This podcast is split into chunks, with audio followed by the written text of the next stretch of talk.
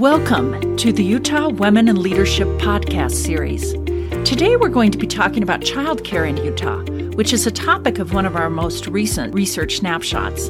I'm Susan Madsen, founding director of the Utah Women in Leadership Project, and I'm here with Robbyn Scribner, the lead researcher of the Research Snapshot series here at the project. I first would like to start and just read a little bit of the introduction of our snapshot because I think it sets the stage well. Childcare is an important consideration for millions of American families. 71% of all women with children under 18 are in the labor force, comprising one third of the total of female workforce in the United States. And childcare costs are becoming increasingly burdensome. In the United States generally, and in 33 states specifically, including Utah, the annual cost of childcare is higher than the cost of in-state tuition at a four-year public college. I find that so interesting. Although childcare is a family and community issue, women often bear the primary responsibility for managing childcare. And in the case of female heads of household, women may carry both breadwinning and caregiving duties with very little support. And Robbyn, you did so much research to dig up data, and there's so much data out there, right? Oh, yes, absolutely. This is a really important topic. And this is something we're hearing uh, people talk about a lot. I've noticed this so much recently. Businesses, Just even the last year. Oh, yes, absolutely. Businesses, families, and uh, government organizations, policymakers are really talking about how critical it is for us to really look at and work on this childcare issue. And there are some really important reasons why. As you mentioned before about the millions of American women who are working, but also have young children, 65% of U.S. children under the age of six had all available parents in the workforce wow. last year. And so that, that means in a two parent household, both parents are working. And of course, we, we can't forget about the many, many single parent households. Absolutely. And that means, and, and most of the, them are women. We, it's twice as likely to have a single woman in the home with children than as to have a single man in the home. So in the, in Utah, that number is quite a bit lower. It's at 52%. We're actually the lowest in the nation for uh, the percent of kids that have all available parents working. But that's still one out of two. That is still that half is. the kids in the state of Utah have all their parent, all their available parents in the workforce. And that's for kids under the age of six. Yeah. As the kids get a little older, that number definitely goes up. And so when we're talking about why is childcare so important, it's affecting half the kids in the state of Utah and making sure that we have high quality, available, affordable childcare for the kids in the state is absolutely crucial, not only for their own individual well-being, but for the well-being of our economy and our educational systems and our families and communities within the state. And it really relates to so many. I know some of the topics people say, well, this relates to, to companies, but workforces are in all industries, including, you know, for-profit businesses, nonprofit, even some churches, government, our schools, politics, right? our teachers. Yeah. I mean, this relates to the majority of families here in the state of Utah. Oh, absolutely. And it's really an issue. And, and I know in past years, I have had people push back, even from the legislature, but people saying this, this is a family issue. It's a woman's issue. It's really not something something we should have to deal with in terms of policy. What would you say to push back? I would say that that was an extremely short-sighted perspective because as we just mentioned, the our our kids are today's future labor force right? Absolutely. And if they're not getting the quality of care that they deserve and need, what is our labor force? How are we going to employ people to create thriving businesses in the future? How are we going to prepare future leaders who are going yeah. to be our future legislators? We need to get them in good quality childcare so they can make smarter comments than the one that you just shared with us. oh, thank you, Robbyn. I appreciate that. It really is so in- so important for families, and so much of our population is it forty six percent of the workers in Utah, full time workers, are women? It's close to that. The last uh, numbers that I looked at were 44, but it's right there. So, and we absolutely. as a state really tout that we are a family state and we like to welcome children into our state. Did you like how I said that? and so it makes it a, a, an issue that if we want to really keep this as a family state, which I, I'm here because of that, um, then we need to think about supporting women in different ways and supporting men. Men, uh, we have single men in this state and, and of course men who really engage and, and take part of their family decisions, uh, and childcare is one of those as well. So you've given a few statistics, but what does the childcare situation look like in Utah right now? And are there enough spots in childcare for all of our children? I, I would say no. we know that question. one, but tell me a little bit more about what we have found in, and published on in terms of what it looks like in Utah. So what the research shows is there are more than 150,000 kids under the age of six in the state of Utah that are potentially needing childcare. And we only have about 41,000 slots in formal childcare programs and only 22,000 slots in programs that are licensed by the state. And licensing only requires certain minimum, minimum standards of safety, they don't necessarily guarantee high quality, like high quality education or anything going on there. It just means that they're making sure that kids are safe, that they've got the uh, adequate number of adults ratio to children and things like that. So we're looking at, you know, two thirds of the kids in our state that are needing this child care are not able to find one in a formally licensed center or even a, you know, a formal child care program. So 100,000 kids are being watched in other ways. So this gap between the number of children that are needing care and the number of slots available means that so many kids are being watched in really informal settings and in a Which lot can of be okay sometimes. Absolutely. Yeah. In in some cases, it might be ideal, right? Yeah. As far as affordability care, uh, the care for the child, right? If a grandmother or a loving neighbor or someone is being with your kid, you can feel really comfortable and confident about um, where they are and how they're being watched. But we'll talk about this a little bit more later in this broadcast. But there are definitely some issues and some concerns when we look at this informal care as well. So we know that there's absolutely a shortage of available childcare in the state. So one of the reasons why this is so important to understand this gap in availability versus the need is that it actually affects parents' decision making about their professional and employment Absolutely. opportunities that they pursue. The, a recent survey showed that 30% of parents had reduced their work hours hours because of childcare availability.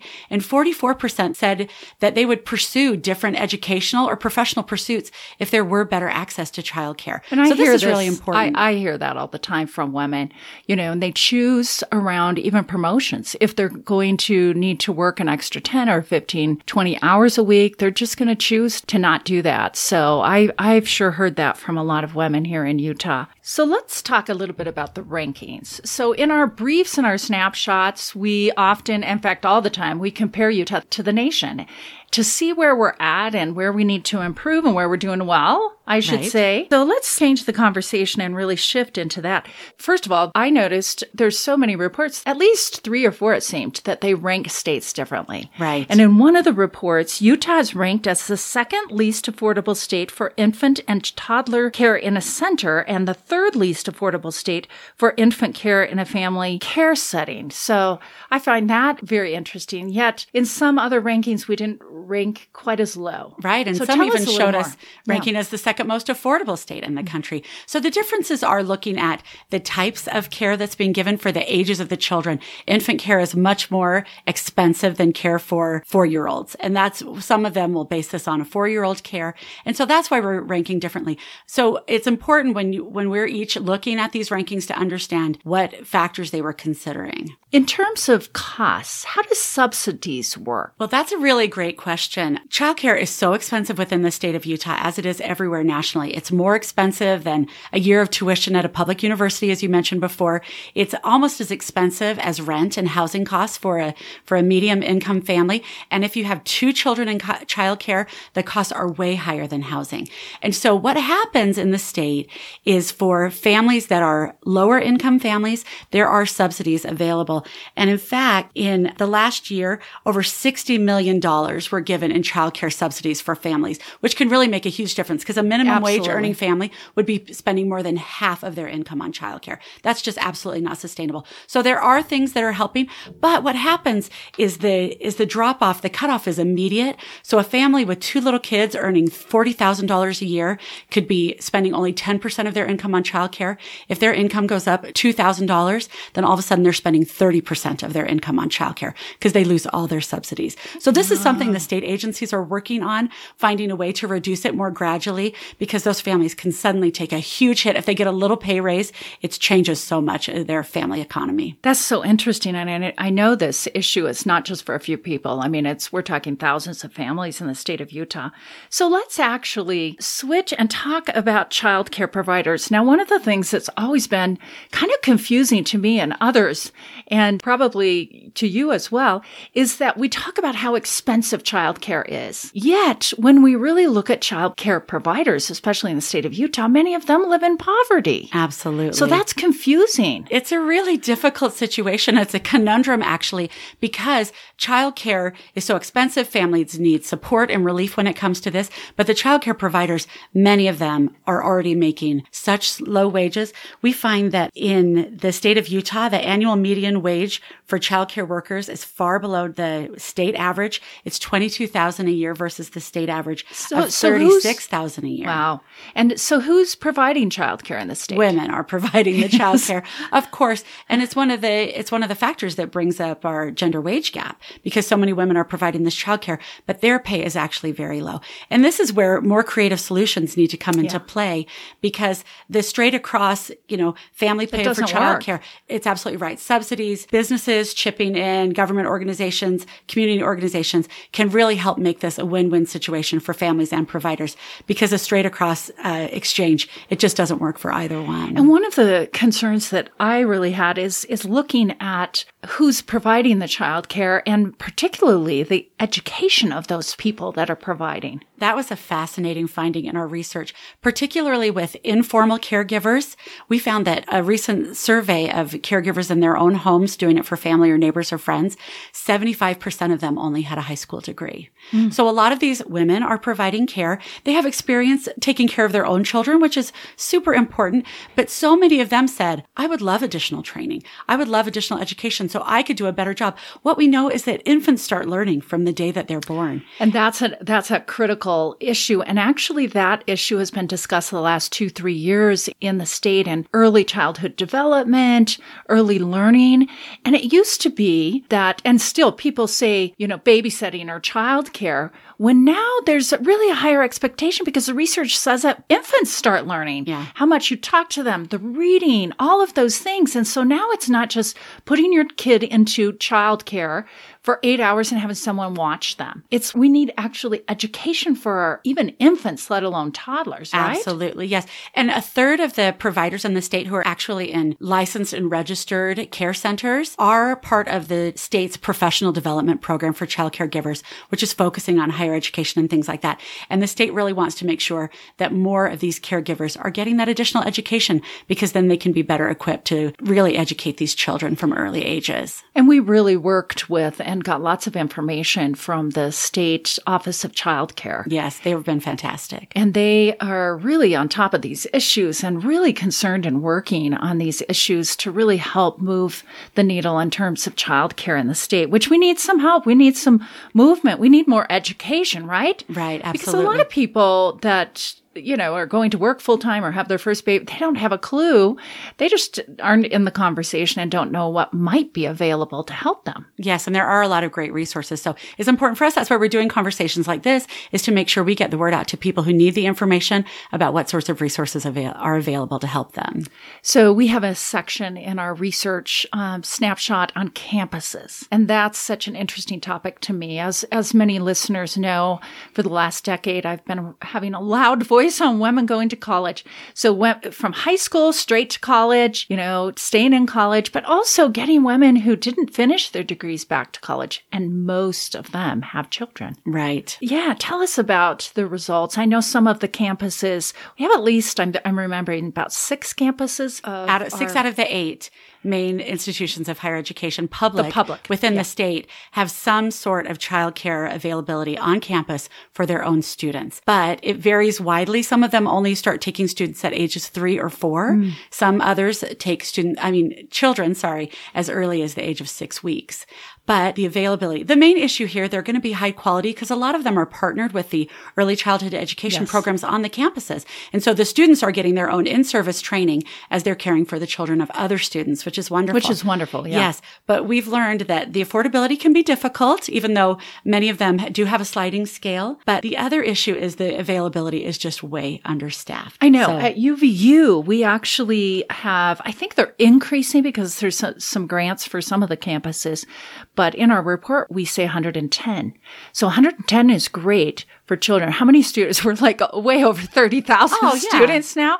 And um, I wish I knew the statistics, but you know, a good chunk of those students have children, right? Absolutely. Especially women who are doing the main caregiving don't feel like they can come back to school. They can maybe do online, but sometimes you need to be back in the classroom. Absolutely. And do you know, this brings up a really important point. Uh, some student researchers did a project recently at UVU talking to student parents and about their own feelings about putting their kids in childcare so they could finish their own college education. Was it mainly women or did they interview men too? It was mainly women, but there were also some men in the study. But one of the things that they found is that these students felt great senses of guilt and anxiety about putting their kids into childcare.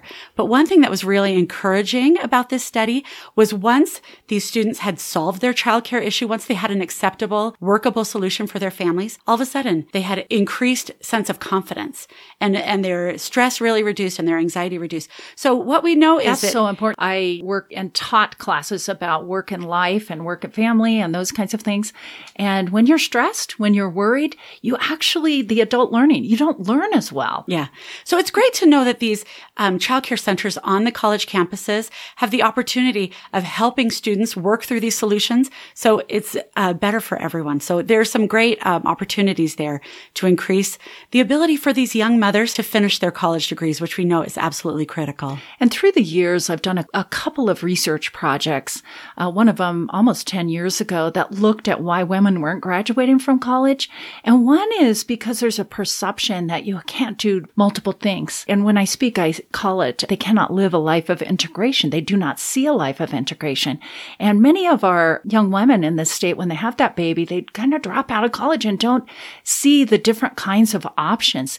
Yet there are options, some options on campuses, and there are creative options for childcare anyway. Just my own experience. I did a master's degree with two little kids. I did a doctorate degree with four kids and was able during my master's work with two little kids trade and teach piano lessons for, for a family in uh, my LDS ward. She watched my two boys and I taught piano lessons and we kind of swapped and I was able to continue my education. So sometimes we look at things cut and dry, like I have to stop school and maybe when all my kids are older and in school.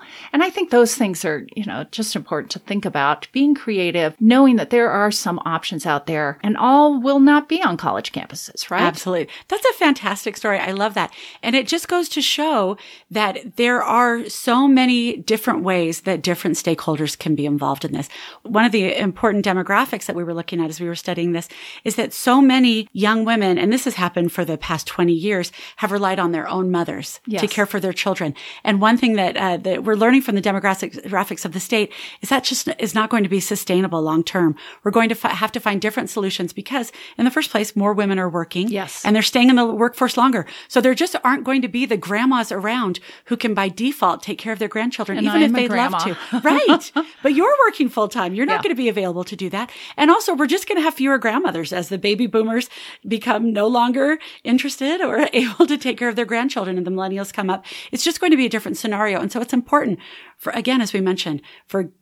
government entities, for these public institutions, for businesses to really get involved. I think there's a huge opportunity there. As we talked about before, the, the Salt Lake Chamber of Commerce has made this one of their huge priorities for the year because with this tight labor market and our higher than average number of children that we have in the state, it's a business imperative for them to, to get involved and say, how can we help our employees, women and men with their childcare needs? And in past years, it's been separated. The work life or the work family has really been separated. And businesses have said, that's that's not my job. I mean, why would I do that? But these days, uh, again, because of the tight labor force, businesses are being more creative. Not enough. Right. Not enough. A lot of work needs to be done. But if they want to recruit and retain the top talent, the smart businesses will do this. Absolutely. And I, I do need to say one of the things that surprised me when I moved here 17, well,